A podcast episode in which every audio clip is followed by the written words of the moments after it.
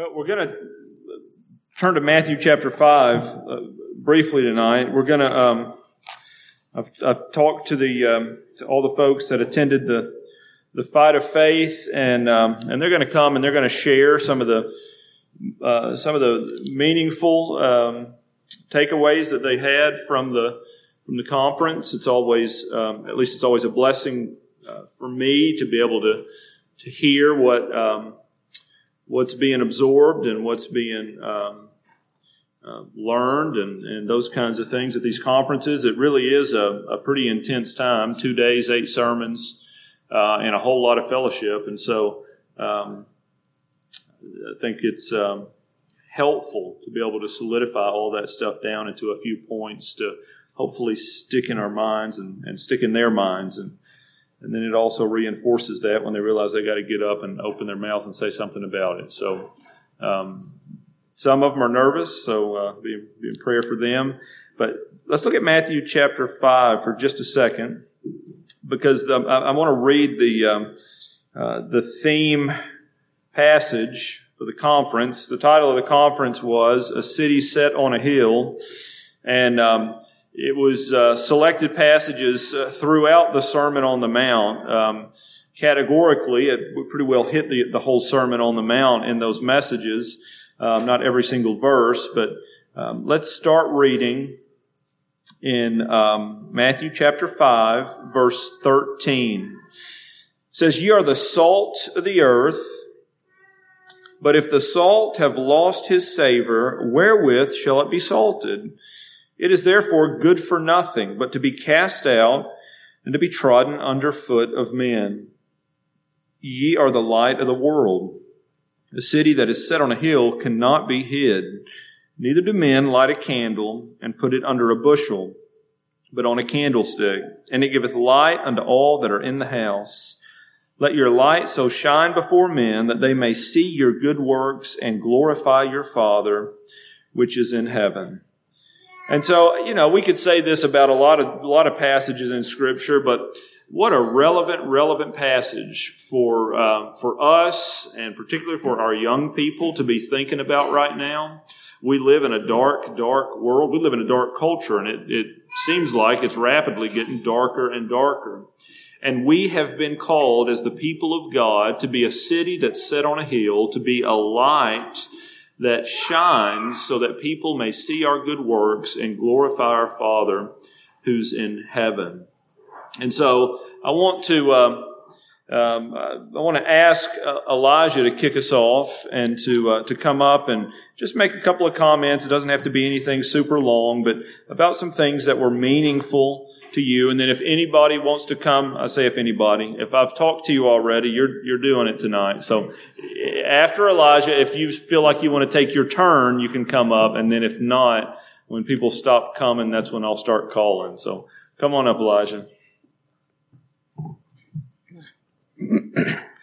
I'm very tired. So if uh, this is not very well put together, it's not the only reason why. But uh, I would appreciate a little bit of slack as far as that's concerned.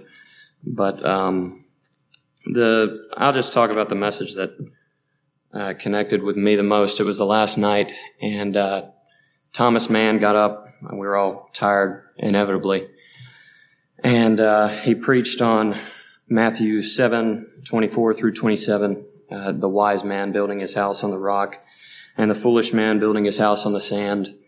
And, uh, you know, I, I, didn't exactly know where he was going with it, but uh, I was trying to be engaged. And, uh, anyways, it was just a very blessed sermon. Um, but the, uh, the thing that connected to me was he said, uh, both of them here. And he made that statement to the whole room is all of us are under the word. We've all heard the word all week long and now all of us have heard. We've all heard that, uh, you know, it's adultery to look and to lust after a woman in your heart. It's uh, sinful to be angry with your brother without a cause, and anger is sinful and it's sin that has to be mortified. And we learned that God is um, welcomes our prayers that we can ask and that we can receive from Him.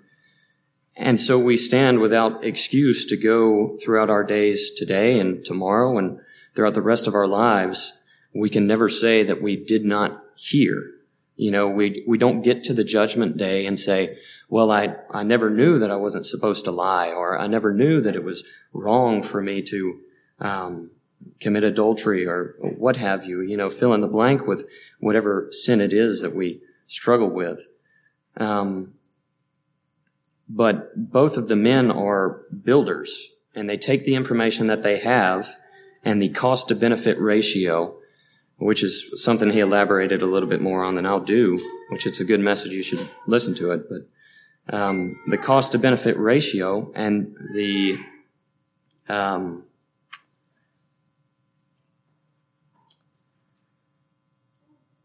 thinking about what we're building because we are all building. It's not an option not to build anything. As we live our lives, uh, you know, the metaphor is that the house goes up and on judgment day, the house either stands or falls and in trials and trials and tribulations, the house either stands or falls. And whether the house stands or falls is based on what we've put our energy into, what we've put our time into, what we've dedicated our lives to.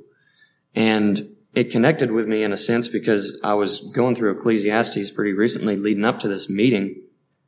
And Ecclesiastes talks about the vanity of pleasure, the vanity of work, the vanity of wealth, the vanity of all of these things that at the end of it, you die. It's inevitable that you die and your soul goes back to the one who gave it and man goes to his home, whether that's heaven or whether that's hell. So this house that we're building is very, very important, which is why he went into the cost to benefit, because there's a cost to building that house on the rock. It's more, much more difficult than building that house on the sand. It's a lot more strenuous. Um, brother, uh, brother Andrew Huffman in the first message talked about, blessed are you when all men shall revile you for my name's sake and it's a uh, it's it's a guarantee that as Christians we face persecution and we face tribulation, and the house that we have to shelter in better be strong. And as I thought through those things, it started to weigh down on my conscience. You know, what am I devoting my time to? You know, I read and I pray and um, but I started to feel the weight of my sins starting to push down on me, you know, and I started to put it all into context and think, well, yes, I mean, I check these boxes. And yes, I, I do love the Lord, but not enough. You know, there's not enough dedication. There's not enough awe. There's not enough praise. There's not enough uh, dedication. And I was grieved by that, but you know, he uh, he went on to say the benefits of building that house are everlasting. You know, it's it's a logical thing to follow the Sermon on the Mount. It's extremely, extremely logical. It makes all the sense in the world that you would conscribe yourself to 80 years of temporal pain and hardship for eternity and happiness and build that house on the rock rather than build it on the sand. Um, and this is kind of cutting that point off, but he said that salvation isn't just about us being saved from our sins, but it's about uh, God's glory.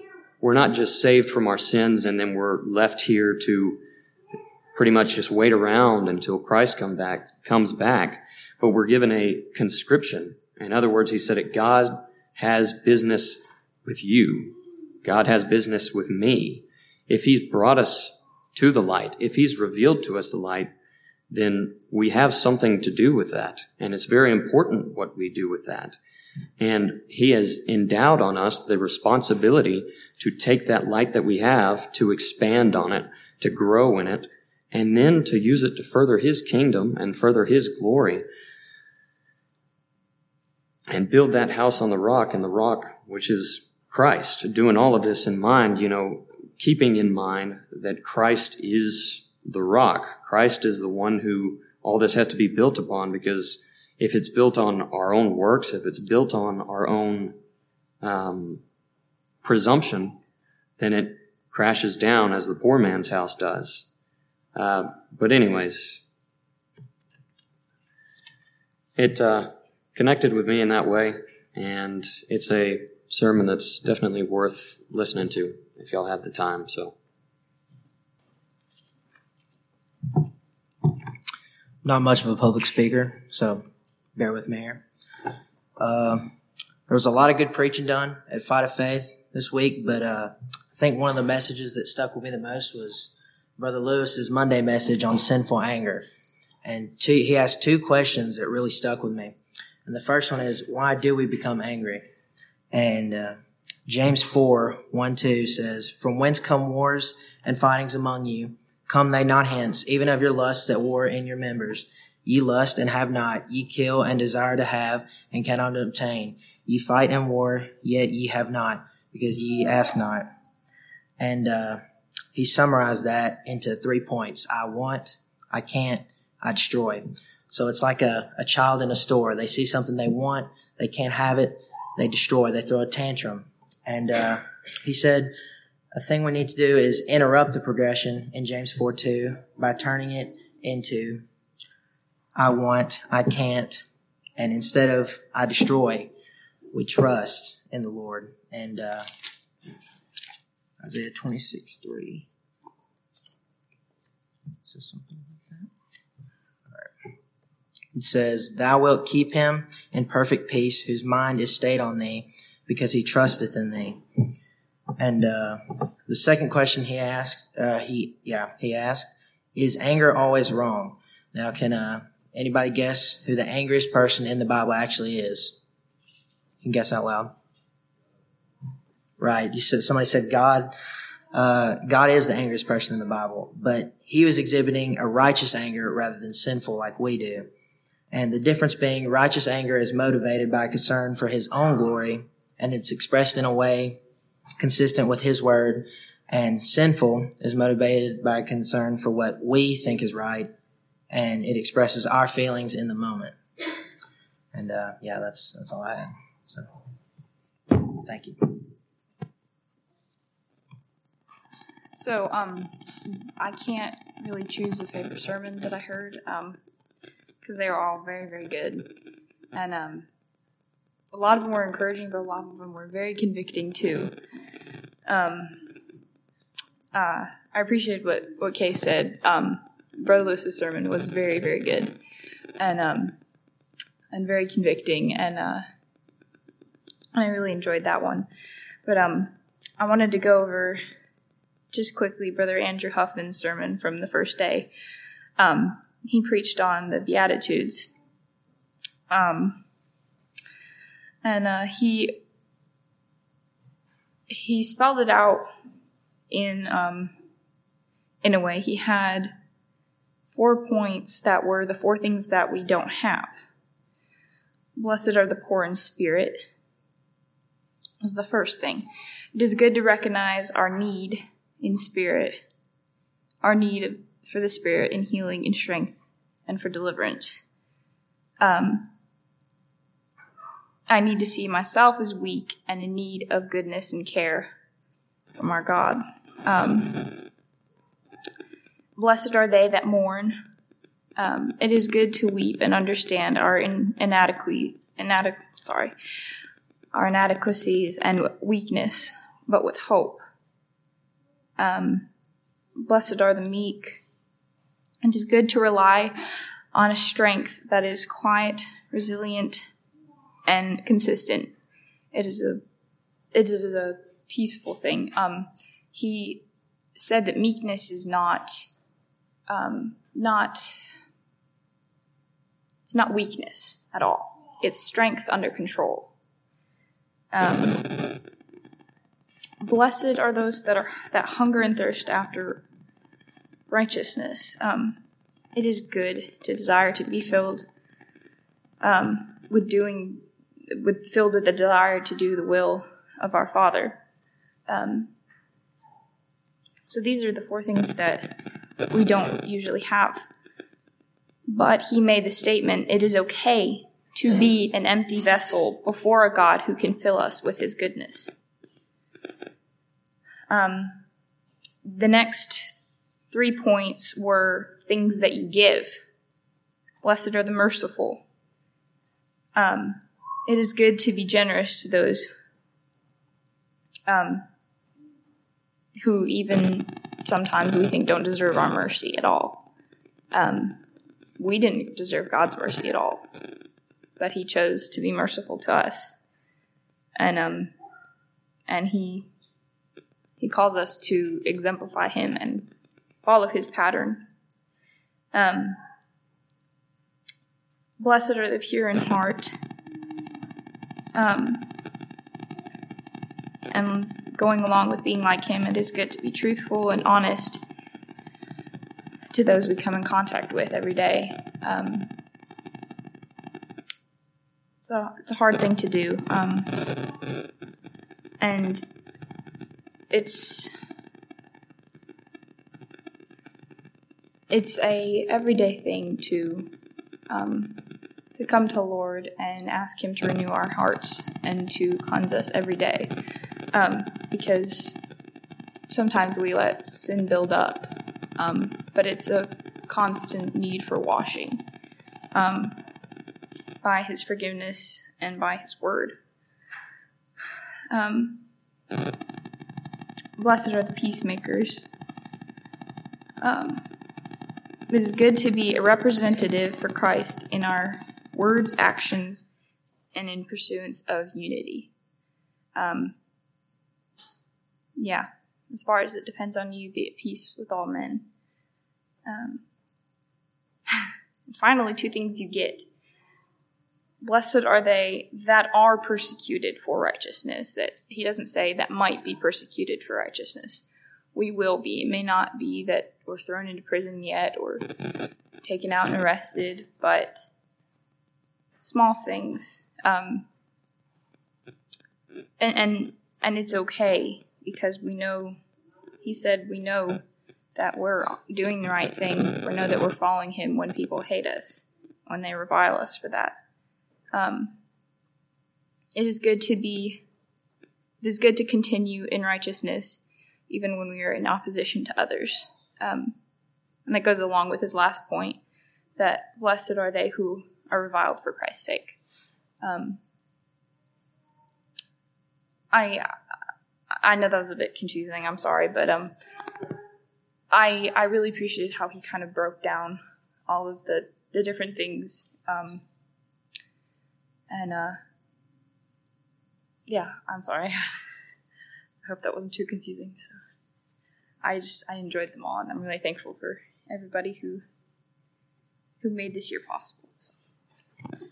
Um, like Case and Ingrid said, there were lots of really good sermons at Fight of Faith, but I'm just going to talk about a little bit the two main points that I really liked. So the first one was in Brother Timothy's sermon. He said that um, God does Jesus doesn't give us warnings to make our life unpleasant or to restrict us, but because He loves us and because He wants us to make good decisions. And um, the second point is whenever Brother Brady preached, he talked about how um, whenever we work, we need to glorify God in all that we do. And um, yeah, so that's what I like about the sermons. So I was blessed to be able to go to Fight of Faith this year with work going on and all that. It's been crazy. So I was blessed to go and blessed to be with people that I knew and also meet new people. Um, like Brother Lewis said, it was probably one of the best years yet. Um, I've only been going for about five years or so. Um, so one of the sermons that I got a lot a lot out of um, was Brother Andrew Huffman's. He was one of the first ones to preach on Monday, and he talked about the Beatitudes. Um, when uh, one of the points that he made um, was that when we are weak, we come to the realization that God is strong, and we need to depend on Him and lean on Him, even when you perceive yourself as a strong person. So you may perceive that, that you're a strong person, you have everything together, and um, which is which is not a bad thing, but um, when you get to that point, when you get to your lowest point, when you have struggles, when you have trials, that is an opportunity for the Lord to come into your life and say, I am strong. And uh. Uh, it makes us realize that He is strong and um, that we can depend and lean on Him. And he, that's when He also says, You can be strong enough to realize that you are weak without Christ. Because we can be strong, we can physically be strong, we can go to the gym, we can work out. But if we are not spiritually um, strong, then we, um, or when we don't realize that we are spiritually strong, uh, then then there can be a danger in that. That's when it, pride comes in, and that's where uh, a lot of other things come in. Um, that's when he mentioned to have meekness. Um, and it was really interesting how he put this. He said, meekness is not weakness. In the world's definition, how the world sees it, and I'm just generalizing here, it's a, characterized as having a lack of something. In the biblical definition, it means a strength that's under control, like Ingrid had mentioned. Um, and it also, he also said that, um, that the Lord is generous with his mercy. Um, and that's one of the points that kind of caught me, and I started getting emotional. Um, I'm not going to get emotional. My voice just trembles when I talk publicly, so I apologize. um, one of the points that got me was that um, he's the Lord is so generous and that we need to use that as an example when dealing with difficult people, when dealing with different situations, when dealing with the world. I mean, the world in general. And so he says here that um, because of that, we need to be we need to be more merciful. Um, because in your walk with Christ, as you conform your life and who you are, then, wow, sorry guys, then um, his attributes and who he is will um, start to shape who you are. And that was one of the big things is mercy and just being merciful, turning turning the other cheek and um, forgiving where there is not necessarily um, when you don't really feel like it's it's right or um, or it's you know justified. Um, the lord says it doesn't you know it doesn't matter. Somebody wrongs you you must forgive because i have forgiven you. Um, so that was Brother Andrews, and then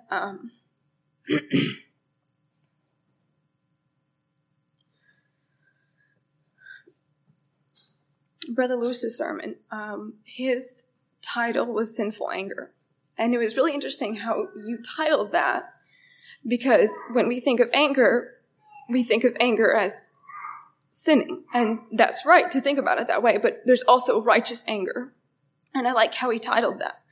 And um, there was two different kinds of anger. One was cold anger, and one was hot anger. Um, cold anger could be characterized as sulking, pouting, withdrawing, retreating, or giving the cold shoulder. Hot anger could be characterized as yelling, screaming, throwing, kicking, um, hitting, talking back, sarcasm, name calling, profanity, and so on. Um, and it's interesting that he said both are wrong. No, one's not worse than the other. Um, and there is a righteous anger, um, one where it's not necessarily justified.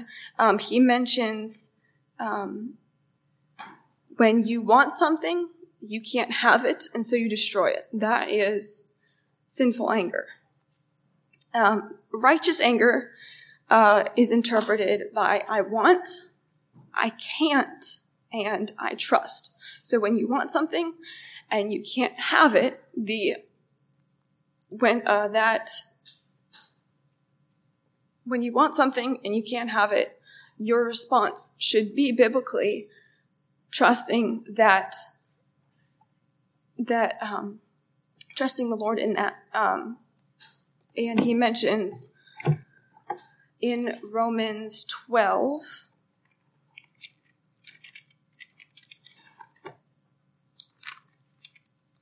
Romans 12, 17 through 21.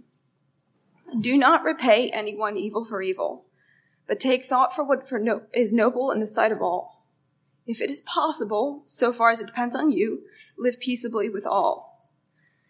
Beloved, never avenge yourselves, but leave room for the wrath of God. For it is written, Vengeance is mine, I will repay, say the Lord. No, if your enemies are hungry, feed them. If they're thirsty, give them something to drink. For by this you will heap burning coals on their heads. Do not overcome evil, but overcome evil with good. And that, that uh, really opened my eyes to the fact that righteous anger is a, um, we need to displace, displace his, his, one of his points was we need to place, displace our negative reaction so in terms of where would be sinful anger, it's I want to react and I want to, you know, be angry about it and take it out on somebody. It's we need to re- displace that with um, where was I? With uh, with forgiveness, we need to forgive and we need to let God take care of it. This is why it says, "Vengeance is mine; I will repay." The Lord said that right in the Bible. We need to let the Lord um, take care of that. And um, and the the only thing that you can control is like he, like Lewis has been saying, um, your reaction, and that has a lot to do with our anger and how we react to it. Um, he also mentions that in anger we must have self control. That is one of the huge things because especially when we get angry, when we start, you know, um, our blood pressure blood, blood pressure rises, there is a lack of self control, and so we have to have to have self control. The other point was. Um, if we think that we can't control our anger, if we're like, okay, well, I lost my, you know, I lost my temper. There was nothing I could do about it. You know, um, it was just in the moment, and um, you know, you need to for, forgive that person for lashing out or for not having self control. But if we don't, if we think that we can't control it, there's a deficiency in our knowledge, um, meaning we don't truly understand what it is to have self control. And um, there was different points to where um, you get from just being annoyed to completely losing your mind and lashing out and being angry. And Brother Lewis said, start right at the beginning. Start where right before you even start getting annoyed or before you even start getting um, angry, remember that that um, to stop and to if you need to walk away and ask the Lord for help to calm your spirit and to give you that self control. Um, and then one of the last points that he made was that you can't be a productive citizen in this world if you don't know how to deal and to manage with your anger. with your anger. Um, we all deal with anger, um, more so some than others, and it's something that all of us deal with and all of us need help with um, and how to manage it. You're going to have anger. That's part of um, being human is you're going to deal with this. You're going to, I mean, you're going to deal with other things, but anger is one of them. And if you don't know how to deal and manage it, um, then like he says you can't you can't be a productive citizen and as a christian we're called to obey and listen to the lord and so when you find yourself in anger or find yourself tempted to be angry just call out to the lord even if it's you know in the most awkward situation or whatever just call out on him and he will help you and so that that um has really helped me kind of had a, a better understanding about anger um and how to just deal with on you know, on my end. But um, there was a lot of other pe- preachers, um, some great sermons. They were definitely blessed. Um, just continue to pray for them, especially through the summer. You know, Thomas Mann preached at the Grace Chapel meeting the weekend before. He just he had a long week, so just be praying for all of them and their safe travels back. Um, and I hope y'all enjoy the rest of the speakers. Thank you. My voice is kind of lost, but it's it's coming back. So I apologize for my scratchy. Uh, yes, sorry. okay, is that better? Okay. Um, so when Brother Lewis texted me, I knew exactly what it was that I wanted to share because I'd already been sharing it with a couple of people after the fight of faith. And it's not necessarily a specific point from a specific message. It was more like a common theme that I felt so much conviction and also a lot of joy about. Um, this theme I saw in a lot of the different sermons. There's actually two points. So the first one that I want to talk about is humility, and that's something that I really struggle with. And I, a lot of the, especially Andrew Huffman, talked about just being empty and being thinking less of yourself and seeing your need and seeing your weakness and being meek, which he said meekness is not weakness, but um, being weak before Christ and, and feeling your need for Christ. And he also talked about how um, if you don't feel your need for Christ, that's more dangerous than feeling weak and feeling um, your need for Him. So basically, what he was saying was that if spiritual maturity is not when you get to the point where you feel like you don't need Jesus anymore and you think you've got it all under control and you have it all figured out. That's not what spiritual maturity is. Um, so anyway, let me get my notes out because I just kind of I went over them. I was trying to go back through and pull out where I had seen the theme of humility, and then the second theme is um, the importance of making God's glory your motive in all things, and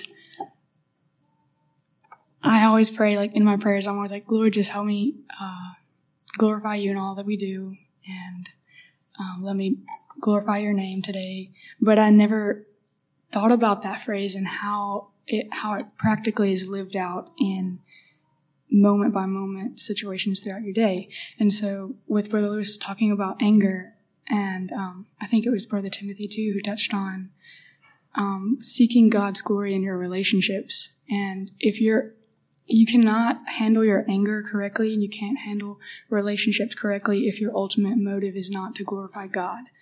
And if your motive is just to make yourself a better person or get on better terms with that person that you're angry with, and your motive is not to give God glory in your relationship, then it's not going to have a lasting effect. And it's just going to last. And you talked about that in your marriage uh, sermons too, about how I've, I've been noticing it for uh, even through the Grace Chapel meeting and all of that, just like the importance of giving God the glory and seeking God's glory in every decision that you make. So, um, um, so Jamie Tucker preached about. He he made a comment that you should commit yourself to admitting your weaknesses, and I think Thomas Mann also talked about one of the habits in his home is to confess his sins with his family every night, and he prays with his family, and they'll uh, confess their sins every night. And I thought that was just a great idea. But uh, that's one way to feel your need for Christ and to be exercise being humble is just admitting your weaknesses and admitting your sins. And um, so that was sort of a lot of the points that I saw about weakness and about humility and how important how important humility is in your walk with the Lord. So with the other theme of making God's glory your motive, uh, Brother Jeremiah, I don't know Brother Jeremiah's last name, Bass. Brother Jeremiah Bass preached about uh, God seeing your sin and how nothing you ever say escapes God's ears and how you can you can't do anything without God knowing about it. And so he said that nothing should be more precious than obedience to God. And it was so beautiful to see the examples of all the godly men and their lives lived faithfully to God and them talking so passionately about about God and about how real he is and about their desire to glorify God and how important it is to make good decisions so that you will glorify God.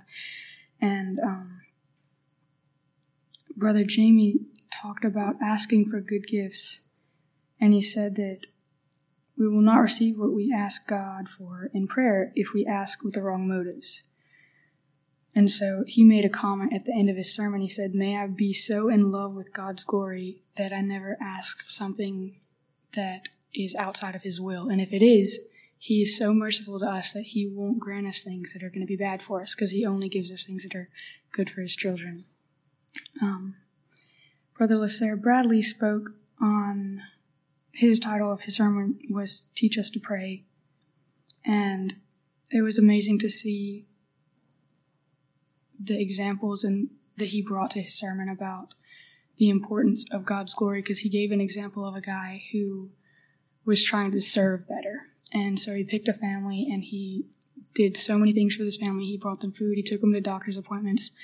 And Brother Lasserre went back to that church where that guy had started doing that to that family. And then he said that he eventually stopped serving that family because he didn't feel appreciation from that family and they never once thanked him. And he just kept pouring into that family, but they never showed him any appreciation. So he stopped. And Brother Lasserre told him that his motives were wrong and that he was not doing it for God's glory. He was doing it for his own glory and to feel appreciated. And when he told that story, I felt so convicted because I do so often seek my own praise by doing kind things for people and I'm not doing them for the right motives. And so I really appreciated his sermon about that. And then he also said that um, it's a privilege to be called the sons of God, and it's a privilege to be able to call on God as our Father and to be able to pray to Him on such intimate terms. And that just was amazing to see. Because, like, when you're not surrounded by God's people, when you're not going to church, and when you're away for a long time, it's easy to grow cold and grow less passionate about um, how precious the relationship is between God and His people, and how He ministers to His people. And so, um, he uses Jesus Christ to intercede for us, and he and brother Mann, brother Thomas Mann pre- preached on Christ and intercession right before the fight of faith. So I had all this about Jesus and how he's our intercessor and he's our advocate. And then I went to the fight of faith and he was talking about all these things that we need to be doing and and all these commands and all these uh, warnings, as Brother Timothy Guest put it, to help guide us through life to make good decisions because they want to see us following the Lord. But if you're honest with yourself when you're listening to those sermons, you know that there's no way that you can live up to all of those standards and you cannot follow the law perfectly. And so that's why Jesus is so precious and his work is so precious. Um, so that was really a huge blessing to be able to hear both uh, conferences back to back. Um, but Zach Guest also said that you will not make wise choices if you're not close to the Lord. So everybody there was just so encouraging to the young crowd and the young group that was there uh, seeking to hear God's word, and they were all pointing them to Christ in such a beautiful way that you really see it not as just words coming out of their mouths, but you can tell that their hearts are in it and they have lived through it and they know what works and what doesn't work just from experience, but also um, because of God's word says it. So if God's word isn't enough, isn't a good enough witness for the truth and how to live righteously and how to glorify God, then their examples will be because you you get to hear about all the um, all, just all the examples they use in their sermon and just their zeal for God and the way that they talk about God. Um, so I think my favorite sermon I had to pick was Timothy Guest's. He taught about the narrow way compared to the broad way that uh, the world takes, and I just really appreciated how he summarized a lot of the themes that I had been seeing, and he just talked about humbling yourself and the importance of humbling yourself and ordering your life around God's word. And so those are the two two huge things that I've been convicted about over the weekend and then over the week and I've just I'm, I would appreciate your prayers as I seek to pursue humility and to pursue God's glory and just the little things throughout the day to day mundane routine things because I've already had several opportunities um, to seek God's glory already. I've noticed just like I've had to stop and just pray, like, Lord, I've already made a commitment to seek your glory, so show me how to do that in this situation. And there was a lot of practical ways shown this week to do that and relationships and all the things that everybody else has already talked about. So, anyway, that was a very big blessing for me to be able to um, listen to all their sermons and hear how all that is tied in to all those different themes. So, thank you. All right, I think that's, that's all the folks I've talked, all the folks I spoke to. So uh, this is the the tenth year of uh, Of Faith. So it was kind of a kind of a little bit of a of a landmark. Um, one of the encouraging things was, as was said, it was it was one of the bigger years, so um, it's not fizzling out. So we're very thankful for that. One of the other things I was thinking as I was sitting there was, um, you know, there's a lot of things to be discouraged about um, in the world around us, but uh, we just had a handful of young folks get up and coherently talk about the Bible in a way that applied to their lives. That's something to be encouraged about. You don't find that in a lot of places. Um, and so these these kinds of things are such a, a worthy investment uh, for our church and for the kingdom. And so I'm just thankful that we have these opportunities. I'm thankful for the church's support and us going and participating. And course, we're going to next week we're going to take a handful of us to, to Tyler, Texas, and do Salt and Light. Um, and uh, uh, and for the same reason, uh, in an effort to build up the kingdom of God, one young person at a time, both through their time in the Word and the relationships that are forged there. Uh, among God's people. So, very thankful. I thank you, um, young folks, for the folks that got up and, and, spoke. I appreciate you having the courage to do that. I hope it was a blessing to you as you um, listened and um, encourage you to encourage them.